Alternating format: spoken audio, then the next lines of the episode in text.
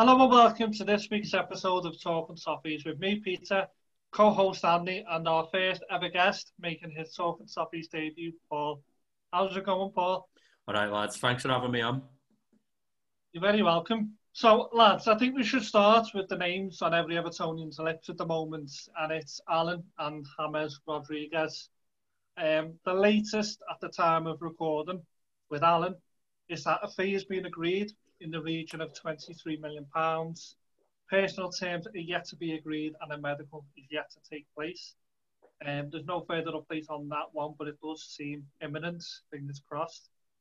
As for James, um, well, we're believed to, well, it's our understanding from Sky Sports and various sources that negotiations are now at an advanced stage.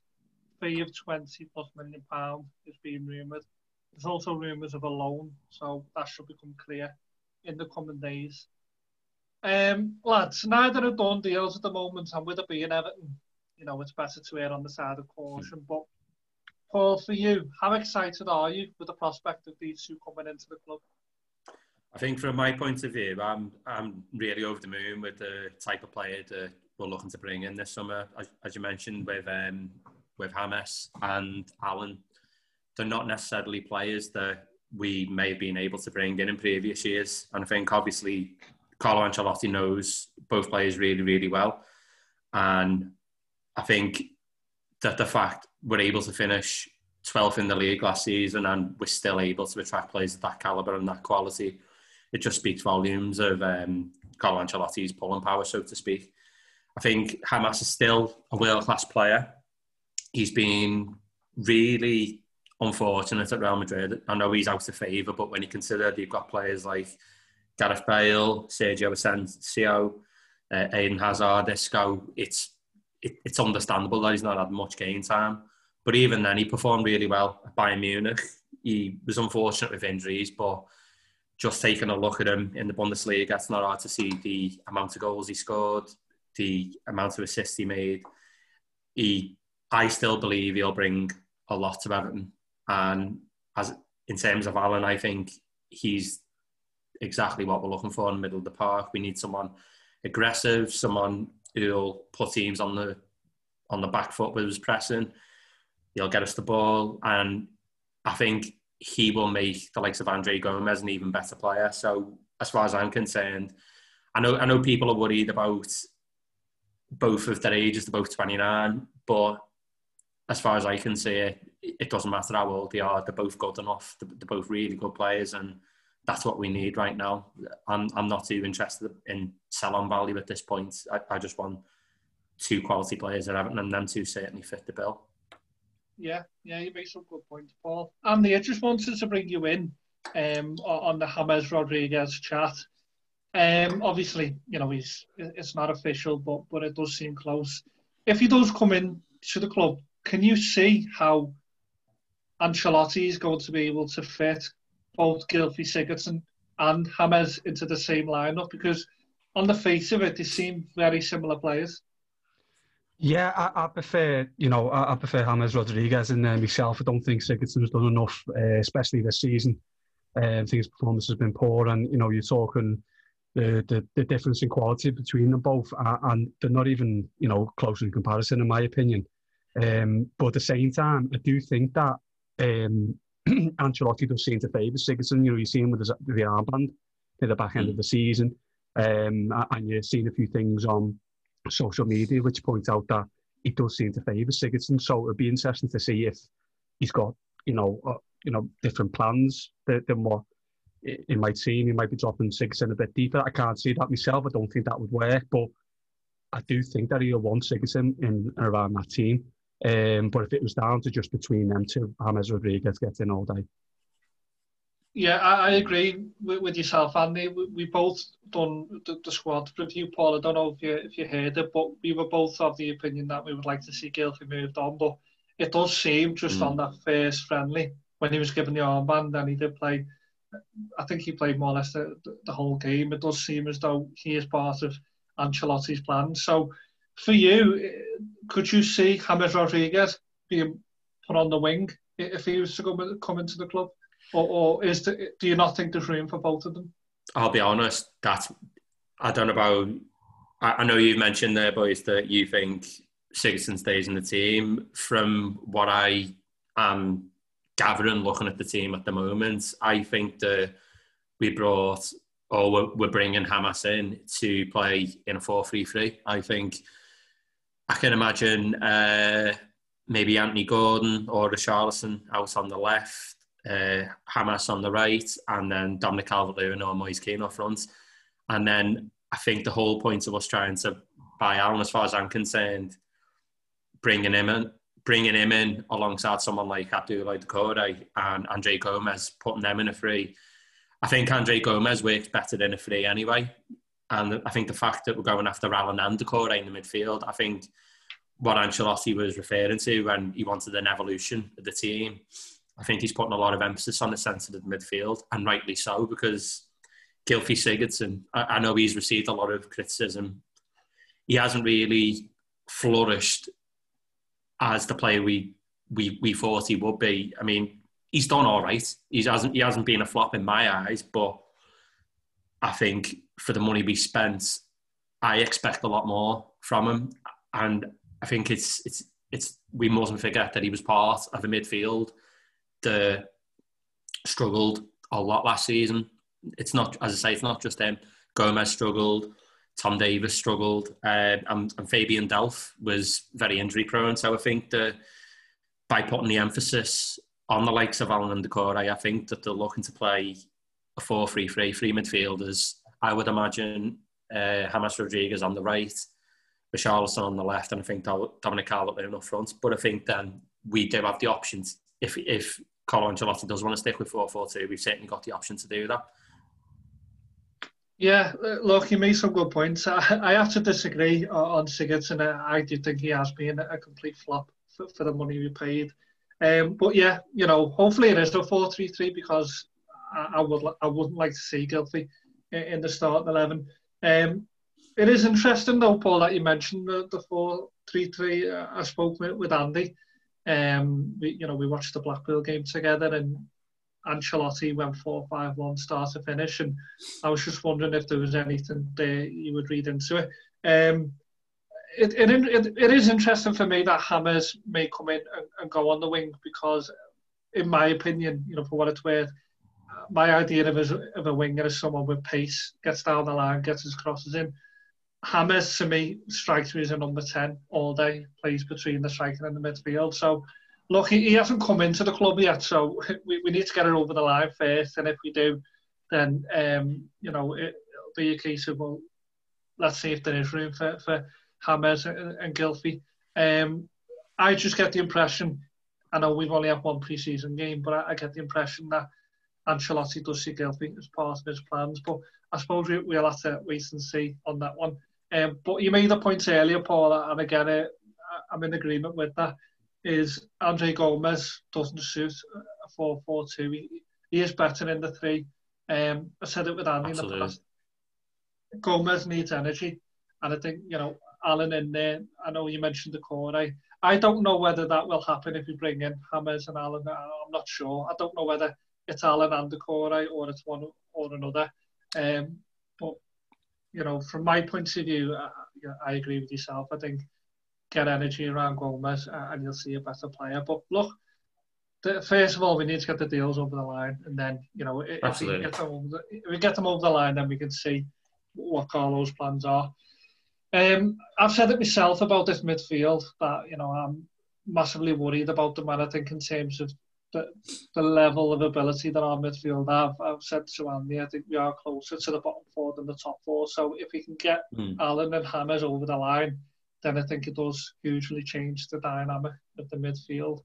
Um, but yeah, you know, just um, just to come back to Allan, sorry, Peter. Um, it's it's worth remembering as well that this is a player who just in January was being touted with Paris Saint Germain for a sixty million pound move. So the fact that we're able to get him now, no less than six, seven months later, at potentially twenty million pound, I think it's a brilliant bit of business. And I know, again, people mention the selling value, but I look at James and Allan, and I think they're both two really hungry, quality players, and more importantly, they want to play for Carlo Ancelotti and they want to come here. So they both got a point to prove, and and I'd be really, really happy to see them both in. You, you mentioned about the midfield struggling. I think them two, with a possible addition of Doucouré, and I know you you think the you, you've got your doubts that the Doucouré might not be an addition to. I do genuinely think we will try for the Doucouré along with Allan and Hames. I think them two would be fantastic signings in the middle of that park, and I think they would give Gomes the license to to perform and not do as much of the donkey work that that he was expected to do last season. And I think it'll give him a new lease of life. Those having those players around him, as you mentioned. Yeah. Well, I think, I think his um, sorry, Peter. I think his his pace and, and his lack of fitness coming back from injury was was exploited, wasn't it? It was highlighted uh, when he come back into the squad following the the, the break from lockdown. Um, yeah. So I completely agree with that. You know, getting getting a lot of energy around him, and uh, people who are more natural at that side of the game, it would definitely help him. You know, you'll see a lot more of his uh, playmaking ability. Um, you know, his distribution is dictating tempo. Um, I think I, I can't wait to see it. Hopefully, as you said, P, we can get them signings over the line um, and we just have a, a stronger centre midfield to start off the season with. Yeah, I wanted to ask you, Andy. Um, Paul touched on it before. Is this pull of Carlo Ancelotti? And again, you know, just to emphasise the time of recording that none of these players have come through the door yet, but but you know, but by the sounds of it, they're very close. You know, without sort of being harsh to Marco Silva here, but to be blunt, are we getting these players if Marco Silva's the manager? No, I don't think so. Especially with Paul mentioned there as well. He made a good point of his finishing 12th. Now, I don't know any other club that are there to sort of um, sign these players, especially out of London as well. Uh, you know, you might have the the, the, the influence of a, a, few players, you know, based in the capital of the city, uh, capital of the country, but um, you know, finishing 12th and being able to attract these kind of players you know, top as Paul just mentioned there, top European teams after after Allan. Um, Rodriguez, you know, coming from Real Madrid, has been at Bayern Munich. Um, I think that you know the rest of the year down to Carlo Ancelotti. You know, they, they've both played for him as well, so it just it just highlights what a manager he is. That these top players, um, they want to come and play for him, and hopefully there's a few others out there as well who might be out of favour at some of the top clubs, but might highlight and say, I'll go and play under Carlo, you know, he's building a great, you know, he's building something great there, uh, and I want to be a part of it. Yeah, you're spot on, uh, and I suppose for, for, you know, from my point of view, it's almost, I think it, it could be a domino effect for the club. That if you can get James Rodriguez through the door, I mean, he's a global, world-renowned name, household name, um, albeit, you know, the last couple of years it might not have worked out for him, but he's a household name. You get him through the door, then you get Allan through the door, Brazilian international, and you've already got Richarlison, and then all of a sudden with Carlo and Ancelotti, we do become more attractive. So hopefully it will have that effect. Um, I you know, I know we don't have the Man City money, but I I always look at Man City when they signed Robinho, it was like a game changer, and, and there was a domino effect.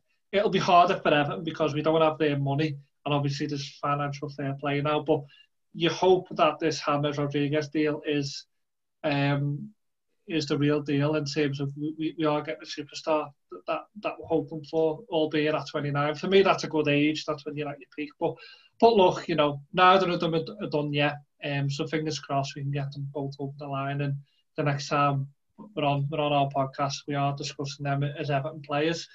But lads, I wanted to whilst we're talking transfers, and you know, you might say I'm just being negative for the sake of it. Um, something that that has irked me, not not just this transfer window, but the past couple of windows, well, past couple of years, is I don't know about you, but for me, Everton seems to have an inability of keeping transfers quiet. Now, I appreciate that the modern game's moved on, and you know, with social media and agents, etc., involved, mm. it's it's impossible, you know, to keep these transfers quiet. But sort of go through them this summer alone, you know, Gabriel was at Finch Farm back in February, set to sign. He signed for Arsenal today, but that got out months ago about Gabriel. You go on to Højbjerg, we'd accepted that got out. We spoke about Doucouré, and that's not close yet. Allan and Hames, again, they're not done deals, and yet the common knowledge. Even Dominic King, a couple of weeks ago, um, reported on Santiago Arias, the, the right back.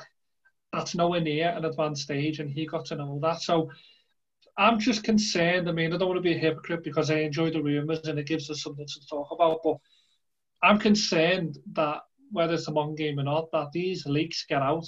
I mean, to compare it, if you look at someone like Van der Beek for Man United, that's come left field. He's had a medical, he's set to sign. It's just my preference, and you know, I don't know whether I'm overthinking it. Um, that, that Everton, you know, the, the leaks are getting out, and it's a concern for me, and I think it, it never helped Everton at all that the Gabriel one got out. Um, so for you, for you two, Andy, I'll start with yourself. Is this something that that concerns you, or am I just being a bit overly critical of, of what probably is the modern game now? It concerns me when I go on Twitter and I see uh, I see about twenty people tracking flights from all across. like, um, no, no, in all seriousness, no, it's you've got a good point there. To be honest with you, you know, as you say, in there, other clubs are seen to to be able to wrap up deals and they just come out the blue. Um, I don't know whether that's because we're not following that feed, if you like, and with ours we are. We're more sort of scrutinising sort of our, the club's moves. Um, but yeah, you, you are right. It, it does seem to be common knowledge all the time. Um, and, you know, it's a bit concerning that other clubs have took players off. As you look, even look at Sissoko before he moved to Tottenham, who's coming to us. Maddison as well was another player, heavily rumoured to come to us. Next man, he's snapped up by Leicester. Um, so you've we've just got to be a little bit careful, and we we can't be continue just being naive. But without knowing all the, all the internals going on, it could be, you know, it, it could just be natural that these stories are just getting out, and good reporters are getting older, and when the credible sources, you know, it's then starting to spread. Yeah, and I suppose the other thing is transfer rumours have, have been mm-hmm. going on since before our time. You know, that that's part and parcel of the game and, you know, it's a guilty pleasure. We all enjoy it. But I suppose really when when you actually analyse our rumours, the Gabriel one was, was real. Everton were in for him and we thought we had him back in February. The Højbjerg bid was real and it was accepted. Um, we are in for the Doucouré, that's common knowledge. So I suppose with with Everton and those players, they are true. So yeah, you're right. We don't track other players so at other clubs, so we don't know whether it happened overnight, and sometimes it, makes out. And we are invest, invested in our own club, so sometimes maybe we overanalyze it. Paul, for you, is this a concern? Um, I think you both made some really good points there, lads. But um, from from how I think, I'm so I'm I'm sort of two minds on it. To be honest, I, I don't think from my perspective, I don't think there are the, le- the leaks that you think, and I'll, I'll explain my reasons now. Uh, you mentioned Højbjerg before. Now, I think the world and his dog knew his preference was to join Tottenham over Everton. Now, from what I've heard from people who mentioned the deal, there was a, was an interest in Højbjerg. He, he, he was a target, but I think once he made his interest he, he made his preference known. I think Everton moved away from the deal. So I'm not. I know there was stories of a bid being accepted. I don't know how true that that actually is. From what I've understood, Everton walked away from the Højbjerg deal when he knew what his what his preference was. Uh, Gabriel was was unfortunate, as you say. He he was over at Finch Farm. He had he was undergoing a medical we had the deal agreed, and then obviously the pandemic changed everything. Everton rightly went back to Lille, tried to restructure the deal financially. Lille, rightly from their point of view, had a deal agreed. Sorry, Paul. Sorry to interrupt, but but were you right? Why why do you think we were right now that he's an Arsenal player? Repeat that again. Sorry, Peter. Why why do you think Everton were right to restructure the deal because he's now an Arsenal player? Okay. Um, I would say, in terms of the finances from Everton's point of view, that the money they had, or the money that we were preparing to have rather in March, February, would I, I would imagine would be a lot more than what it is now. So, say Everton, let's say theoretically, Everton would have had a hundred million pound. As a budget in February and March.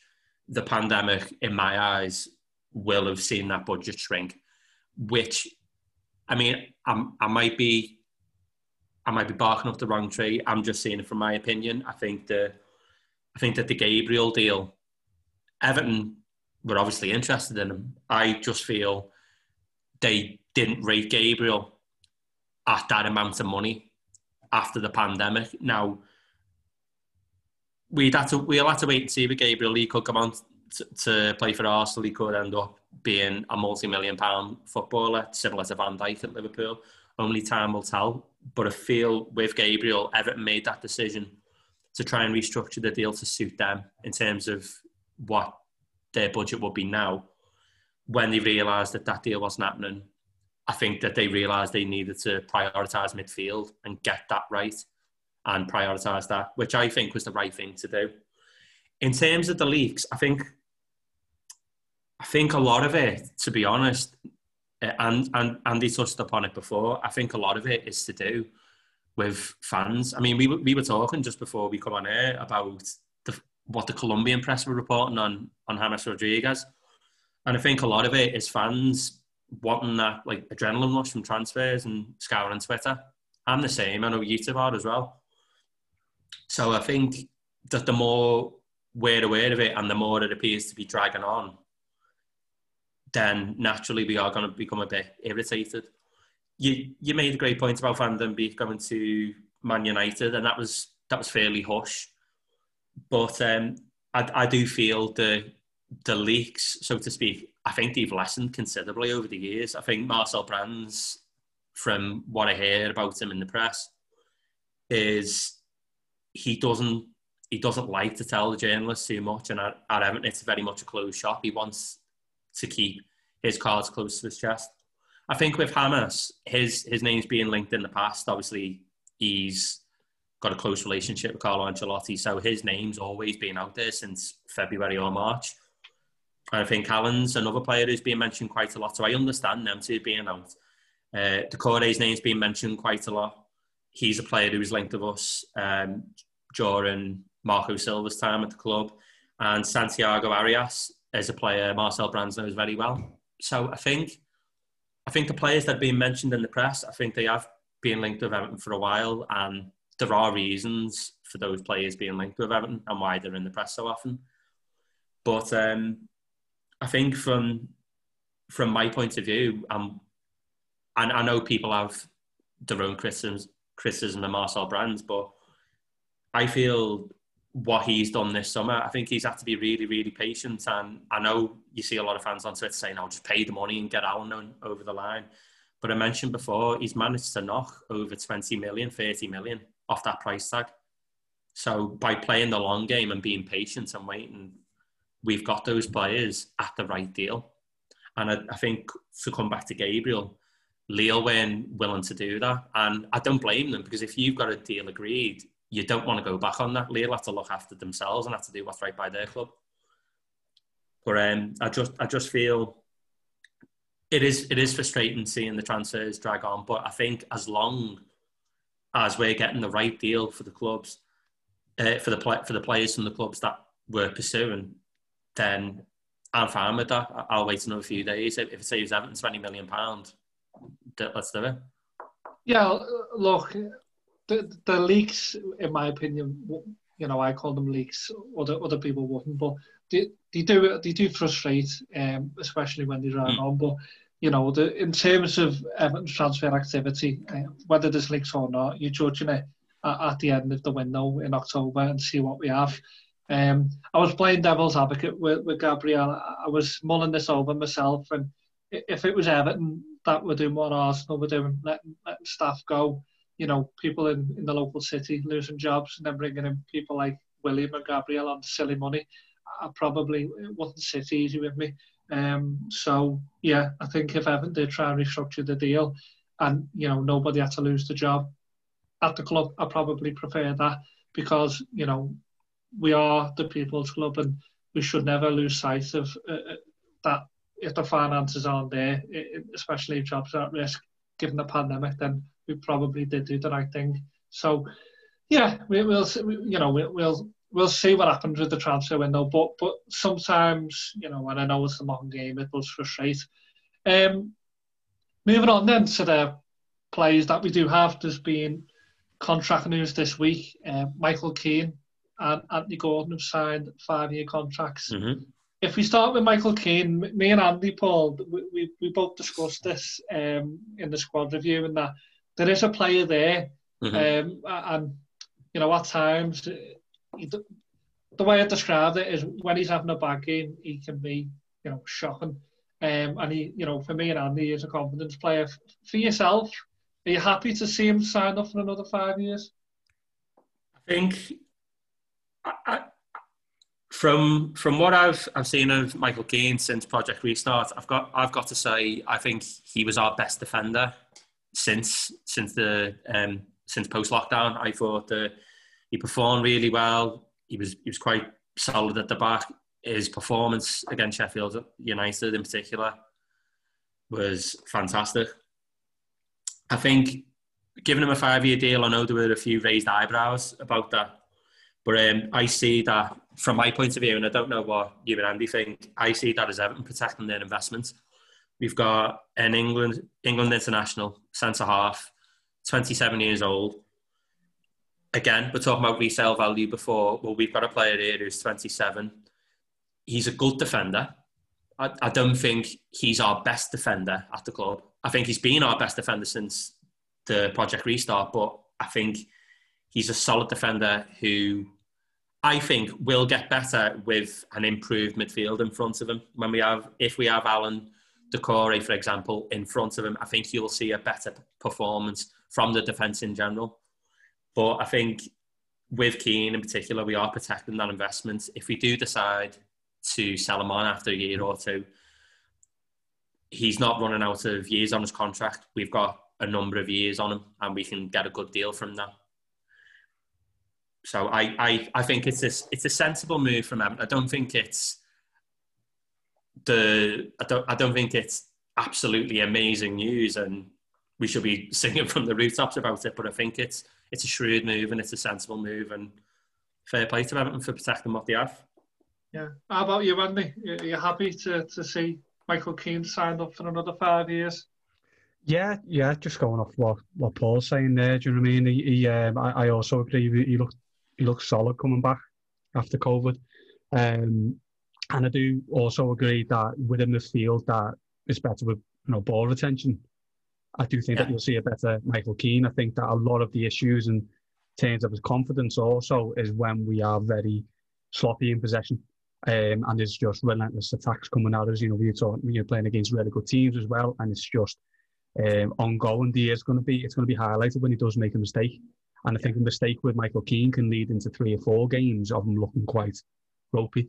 Uh, so I think if we do have a, a more of a solid uh, midfield, you know, keeping the ball a lot more, it'll ease a bit of pressure off him as well. And I think that we'll see a good defender in him.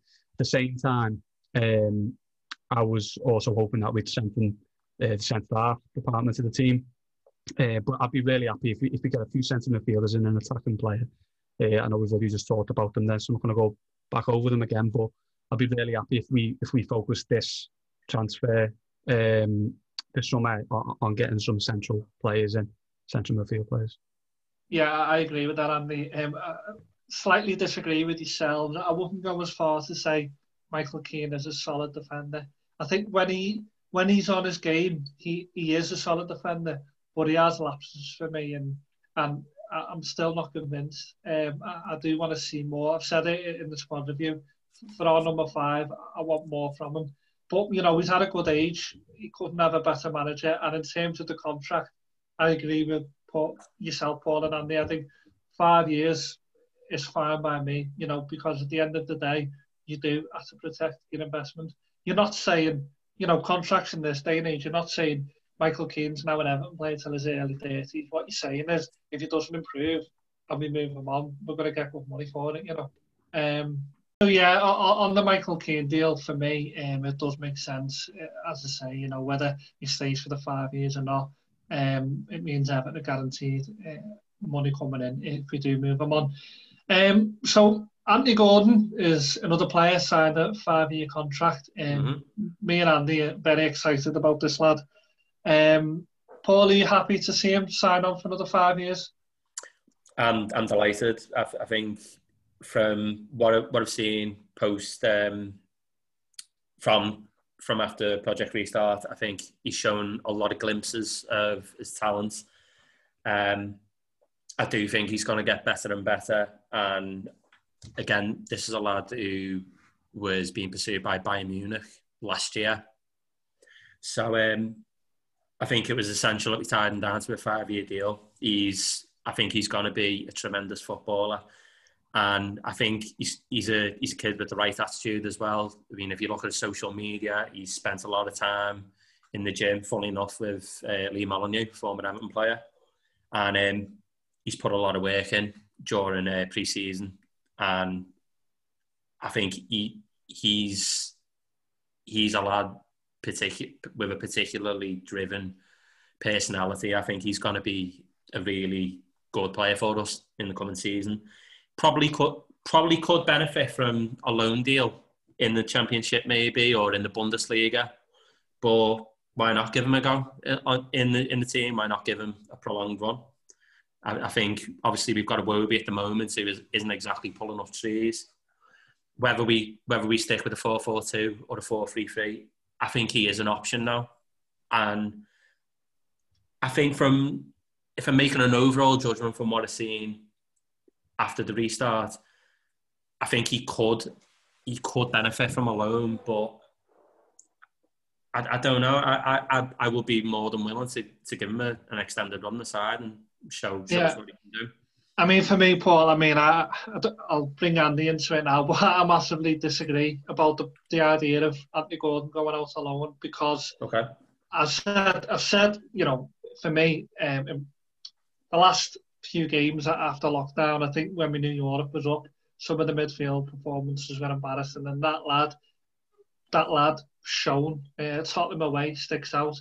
Stepped came up, on the pitch yeah, he came on the pitch. He was throwing tackles in, and it wasn't just the, the determination, but but there was talent there. He wants to get on the ball, run at, at his man, and I don't think Everton squad's good enough to, to let this lad go out alone. I mean, I said it in the in the squad review podcast.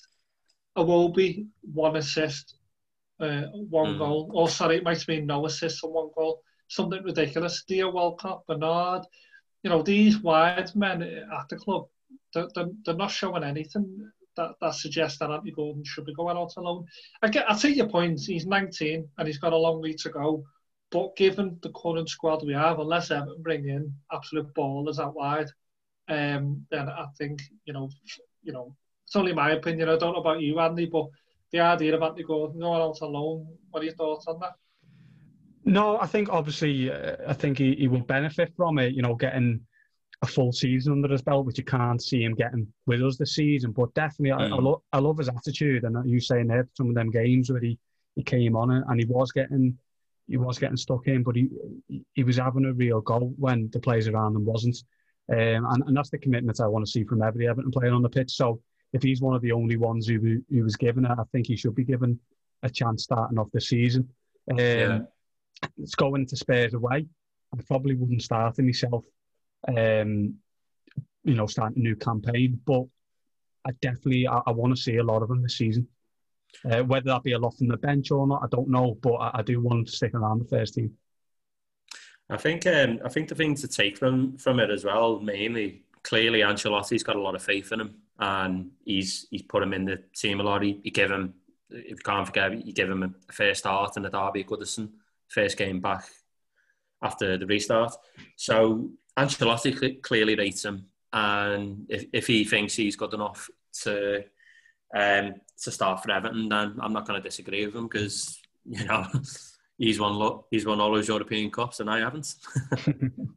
I think as well, you know, we, we all agree that this is a lad that has a go and he's got the right attitude, but mm. I think he's he's also got ability. You know, mm.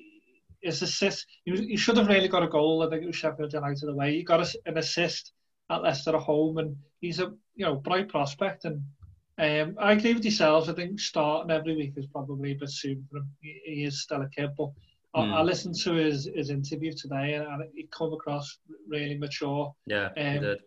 Level-headed, and he's a local lad. And we spoke, me and Andy spoke about a lack of character. 19 years of age, away at Tottenham in particular, that stand out. He got stuck in. You, you know, don't don't lose sight that we need scousers in this Everton side, no matter how much money we spend.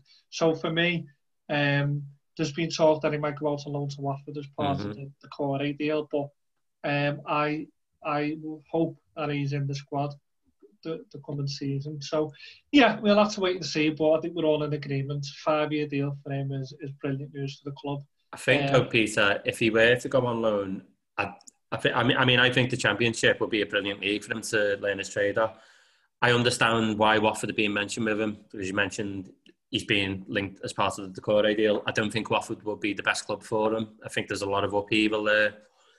I think he would be better served at maybe someone the likes of um, I don't know Derby County or or even as mentioned before, even the Bundesliga. I think that would be a brilliant make for him to to buy straight if he is to go on loan. But well, that, that's the the big debate. Andy made a good point uh, when we done the squad review, and um, we were both in agreement that we think it's time for Tom Davies to move on. And Andy said, you know, that's a lad that would have benefited from a loan deal. So mm-hmm. hopefully, you know, we're a few years down the line, Andy Gordon's had enough game time if he doesn't go out on loan. Um, it's the circumstances, you know, he is 19 learning the trade, but for me, I keep I keep harping on. I think a loan deal shouldn't be entertained because right now, you can't tell me a winger at the club who, who's performed better than him after lockdown. Richarlison was getting played up front. So then, you know, you've got Bernard, Walcott, and a Iwobi. None of them were, were, playing as good as Anthony Gordon. So for yeah, me, you know, I, I, just don't think you, you, just because he's 19, it should be a loan deal. But look, we'll see. You know, what what I would say is whatever Ancelotti wants, I would go with. You know, so if Ancelotti is of the opinion he would be better say going out alone, then you know, might a question of like like you said yourself, Paul. This is a man who's who's, who's won a lot. So we all trust him. Yeah. So we'll see what happens. Lads, I wanted to ask you about the internationals. Um, I, I get your thoughts on this. We're coming up into an international week. The same week Everton are going to be playing Preston in the last friendly of the season. Um, I mean, this is ridiculous for me. You know, we've got the risk of injury before the start of the new season. We've got all the travelling before the start of the season, and then you put in the fact that we're in the midst of a global pandemic. It, it just it doesn't make any sense for me. Um, how concerned are you two with, with this international break? Start with yourself, Andy. What what what's your take on all these internationals? Shambles, isn't it? That's all I've got to say on that one. I just, I, I just, there's already been so much um, you know, adapting that has had to go on. I just think it's it's quite un, unnecessary, really. Do you know what I mean? You've got you've got a lot of players that are having to travel for these international games when you know it's everything's still uncertain. You've seen um, was it Pogba just just had to be pulled out for for getting COVID nineteen himself. positive, yeah. Yeah, do you know what I mean? I think it's just unnecessary at, at this moment in time. I, I, understand domestic football coming back. Um, when it, I wasn't I wasn't for it necessarily, but I understood it coming back and, you know, it was starting the new season. But in terms of internationals, as you're saying there, you know, injuries is one thing, but people being away from the families uh during this, you know, I, I, not even just the players, talking talking the, the back backroom staff being away from the families when all this is going on. I think just it's unnecessary. Yeah, uh, and the other one there you mentioned Pogba, um, Adama Traore. I don't know if he's actually with Spain or not, but he's tested positive now. Um, look, I think the nature of the virus, it, it's going to happen and more players will, will, test positive, whether they're on international duty or not. But it just, mm. the timing of it all just seems bizarre. Um, Paul, I wanted to ask you, we, we've just had the Blackburn Rovers friendly cancelled. Um, originally, we were going to do uh, a watch along and then record the podcast after the match. Hmm. um, so, you know, we played Blackpool, the Blackburn game's cancelled. It's either we don't know the reason, but you know we're assuming it's either due to the lack of players or maybe a potential risk of you know a local outbreak of coronavirus in Blackburn. But either way, it means that we only have one friendly left, and, and that's Preston this Saturday. And again, you know, I don't want to be negative or pessimistic, but I'm also not just going to, as a fan, not just going to think everything's hunky dory. I think for me, we played Blackpool, and then we play Preston, and then that's it. It's Tottenham away. I just cannot see how Everton are going to be ready for that one. Um, are you as concerned as me, or, or are you a bit more optimistic? Um, I think obviously, I think you've got your reasons to be concerned. It's it's not a lot of um, turnaround really until the Premier League season starts again, and having two fixtures um, against Blackpool and Preston isn't ideal. But um, I just I just think it is what it is. Um, I would like to think we can try and arrange, even if it's a behind closed doors game, to get the players' fitness up. But um, I, th- I think what you mentioned before about the international games, I think there's a lot of football being played around around the world at the moment. Anyway, I, I was looking at something on Twitter the other day. Uh, Harry Kane's potential fixtures over the next month or so, and it's just something unbelievably ridiculous. And he could potentially be playing, I think it's 12, 16 matches and in just under two months. It's, it's, something really, really daft. And I think a lot of players, obviously, we mentioned Paul Pogba and Traore as well, you mentioned, testing positive for coronavirus. I think a lot of players are going to pick up injuries as well because of the amount of football being played in such a short space of time. So um, it's we're in unprecedented times at the moment with with the virus. In an ideal world, we, we'd be playing Real Madrid uh, at Goodison, followed by similar level opposition to prepare us for the start of the Premier League season. But I just think with with the pandemic at the moment, it's it's a double edged sword, and we we can only do what we can realistically do before the season starts. Yeah, I mean, for me, the level of opposition um, doesn't interest me as much as others. Um, okay, you know, I think the higher level opposition, the, the more ready you would be from that game. But I think at the moment, it's just, you know, getting 90 minutes in the legs. And I look at Tottenham and they, they're gonna, they will have played double the friendlies we have played. Now, Tottenham are a better side than us at the moment, you know, based on last season. Um, and I don't know, Andy, for you, how concerned are you? Because I just look at it and and I, I do question have Everton done enough? Uh, has Everton's pre-season schedule? I understand it in a pandemic, but have Everton got got the pre-season right? Because they they cancelled the, the, the Blackburn friendly without any explanation. Um, I know Paul did mention that hopefully there'll be a behind closed doors friendly. According to the Liverpool Echo, Everton don't have any plans to arrange a friendly. So that Preston game, which will be without any international players, that'll be it for Everton. Then, for you, Andy, going away at Tottenham, start of a new season, how realistic is it for Everton to get a result here, given the lack of games we will have played? Um, my my biggest concern with it is, you know, the change of formation in, in the Blackpool game. You know, uh, you'd like to think that there'd be a few games before the season starts where we were able to sort of try and cement a formation, a, a way of playing uh, for the players in a competitive match to get used to that system. Um, but uh, Paul's just made a few good points. You know, I mean, realistically, given the situation, we're having to um, you know adapt and, and accept the situation that, that we are faced with. But uh, you know, it's, Tottenham had four four preseason games by, by the t- compared yes, to our two. Exactly. Um, so by the, t- the time we play, Tottenham they will have had double the games we will have had, and and we're already starting from a position where Tottenham, at the moment, with the squad, are better than Everton. They're the home side. It just seems as though we're up against it because of the lack of. For me, I might be being too harsh, but I feel there's a lack of preparation. I mean, do you not think we could have got another game in midweek if the Blackburn game was was cancelled?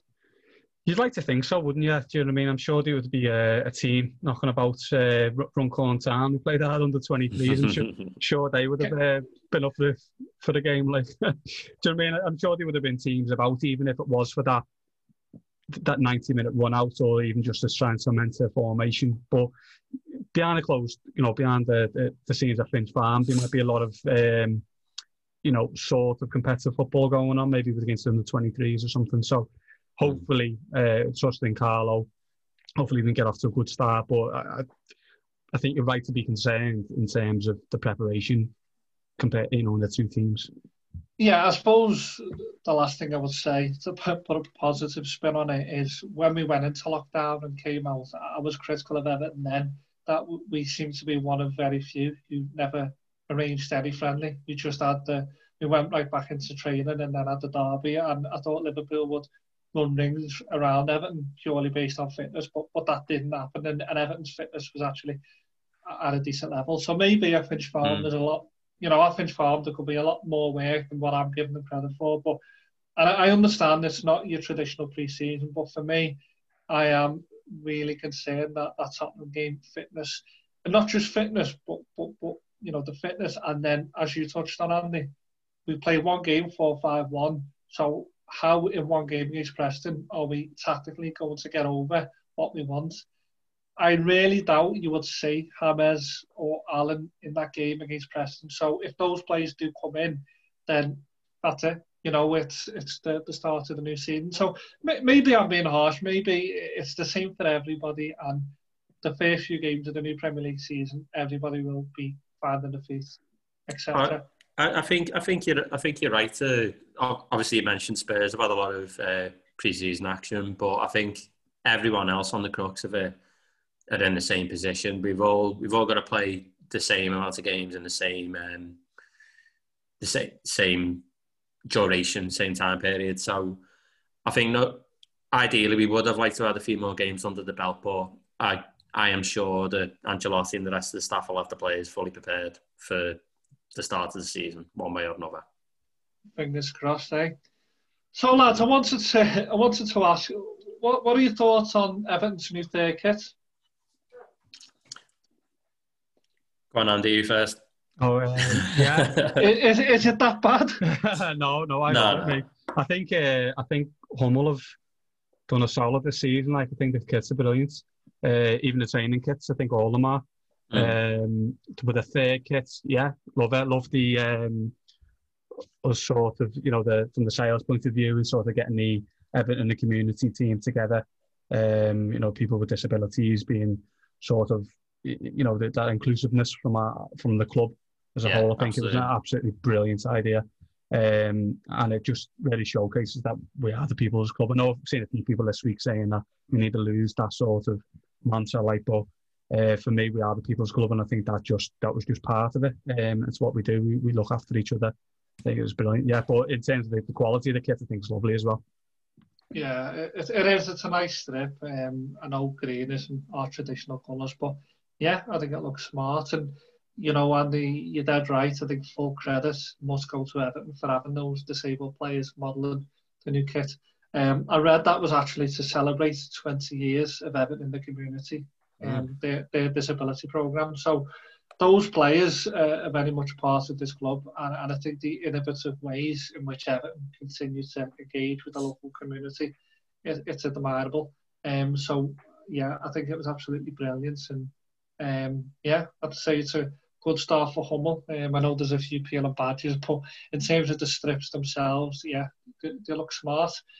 Um, wanted to move on and, and ask the, the, two of you about the, the latest stadium update. Um, the, the club have announced to the fans that they anticipate work beginning in, in early 2021. Mm-hmm. They've, all, they've also said that we can expect objections from Historic England and, and a heritage body acting on behalf of UNESCO. Now, for me, it's this is it's difficult not to be biased, but I'm not just talking as an Evertonian now, but, but as a Scouser, the last couple of years I've lived in the north end of Liverpool. Um, and, and the north end of Liverpool, if any listeners are unaware of the area, it is in desperate need of regeneration. Um, personally, it, it does frustrate me that it's took a football club to come along for the Northern Liverpool to mm. have this regeneration. It's 30 years, you know, too late. It should have been much, much earlier. Um, but look, I, I do accept, you know, those with objections and reservations, they've got every right to be heard. Um, but, but as someone who's lived around that area of Liverpool, it does frustrate. It's completely derelict. There's nothing going on, and nothing has been going on for some time. So, I mean, I don't see how this doesn't go ahead uh, purely for the benefits of the city. Um, and I, don't want to get bogged down in, in possible objections, but but given what Everton said about expecting historic England and you know UNESCO to, to potentially object, do you lads have any concerns, Paul? Are you slightly worried about possible objections? Um, I'm not worried. I, I think I think you mentioned that those organisations, uh, UNESCO and the Heritage Society, I think they've got, as mentioned, they've got every right to object in, on on their grounds, whatever they may be. Um, but you mentioned, I think the Northern Liverpool is a part of the city that does need a, a lot of investment, and I think this. I'm not. I'm not talking as an Evertonian. I'm talking as a Scouser and someone who's really, really proud of the city. This deal that Everton and the council have on their hands will bring an awful lot of revenue to the city.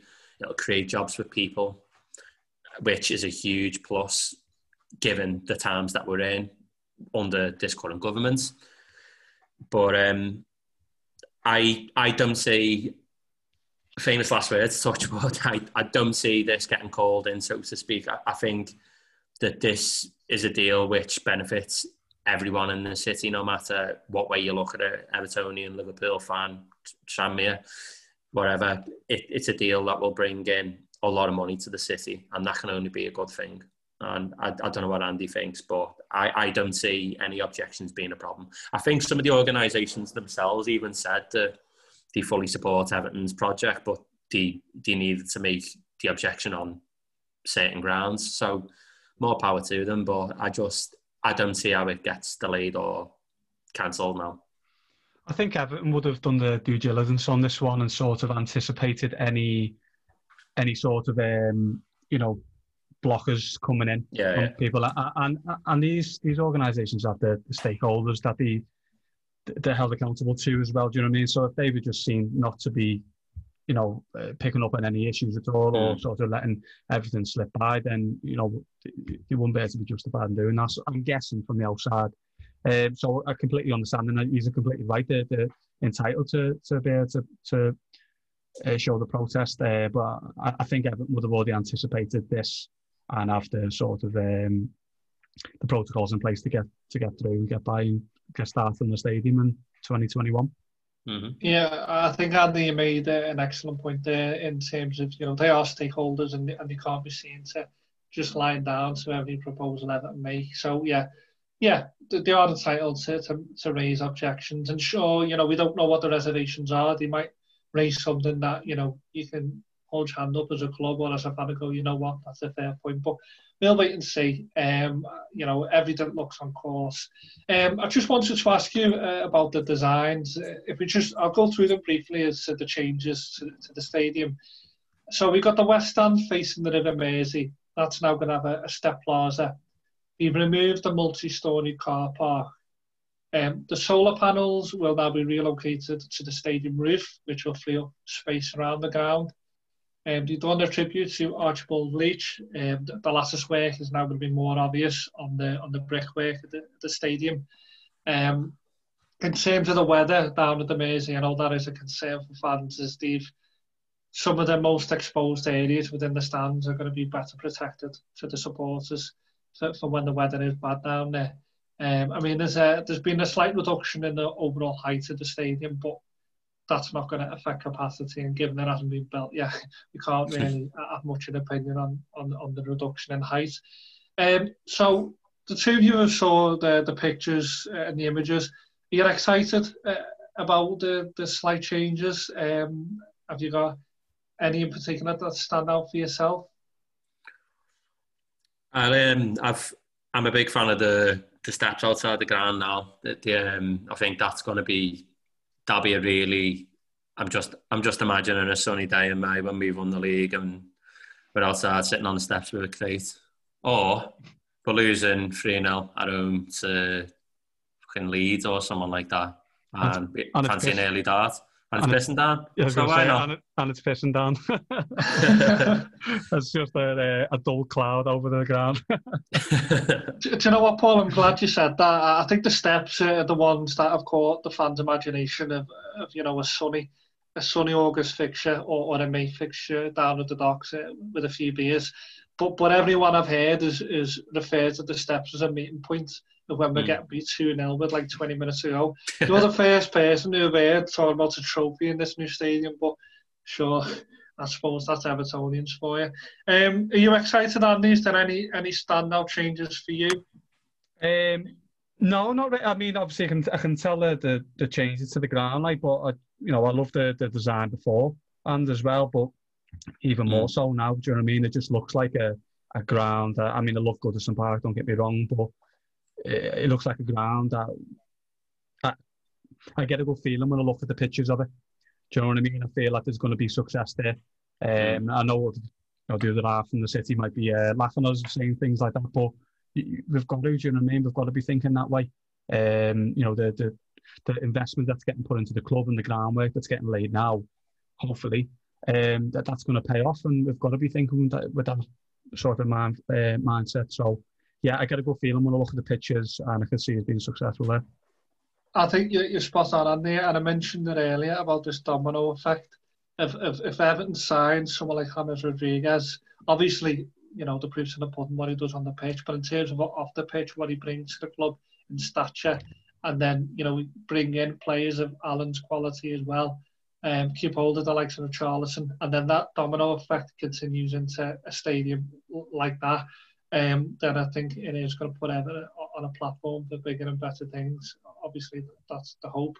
Um, and I know with designs as well, when nothing's being built and the design's altering, um, it's hard to really, you know, comment on the designs because, you know, we were happy with the original design. So we'll wait and see, um, but definitely is an exciting prospect for the club. Um, so that's it for this week's episode, lads, uh, of Talking Toffees. Um, huge thank you to Paul for coming on. Hopefully next time, thanks very much. Hopefully next time we will be discussing um, Everton's confirmed signings in, in Allan and James Rodriguez. You never know, we might squeeze one more in there. Um, and also, you know, hopefully we'll see a, a solid display versus Preston. So take care and thanks for listening. Up the Toffees.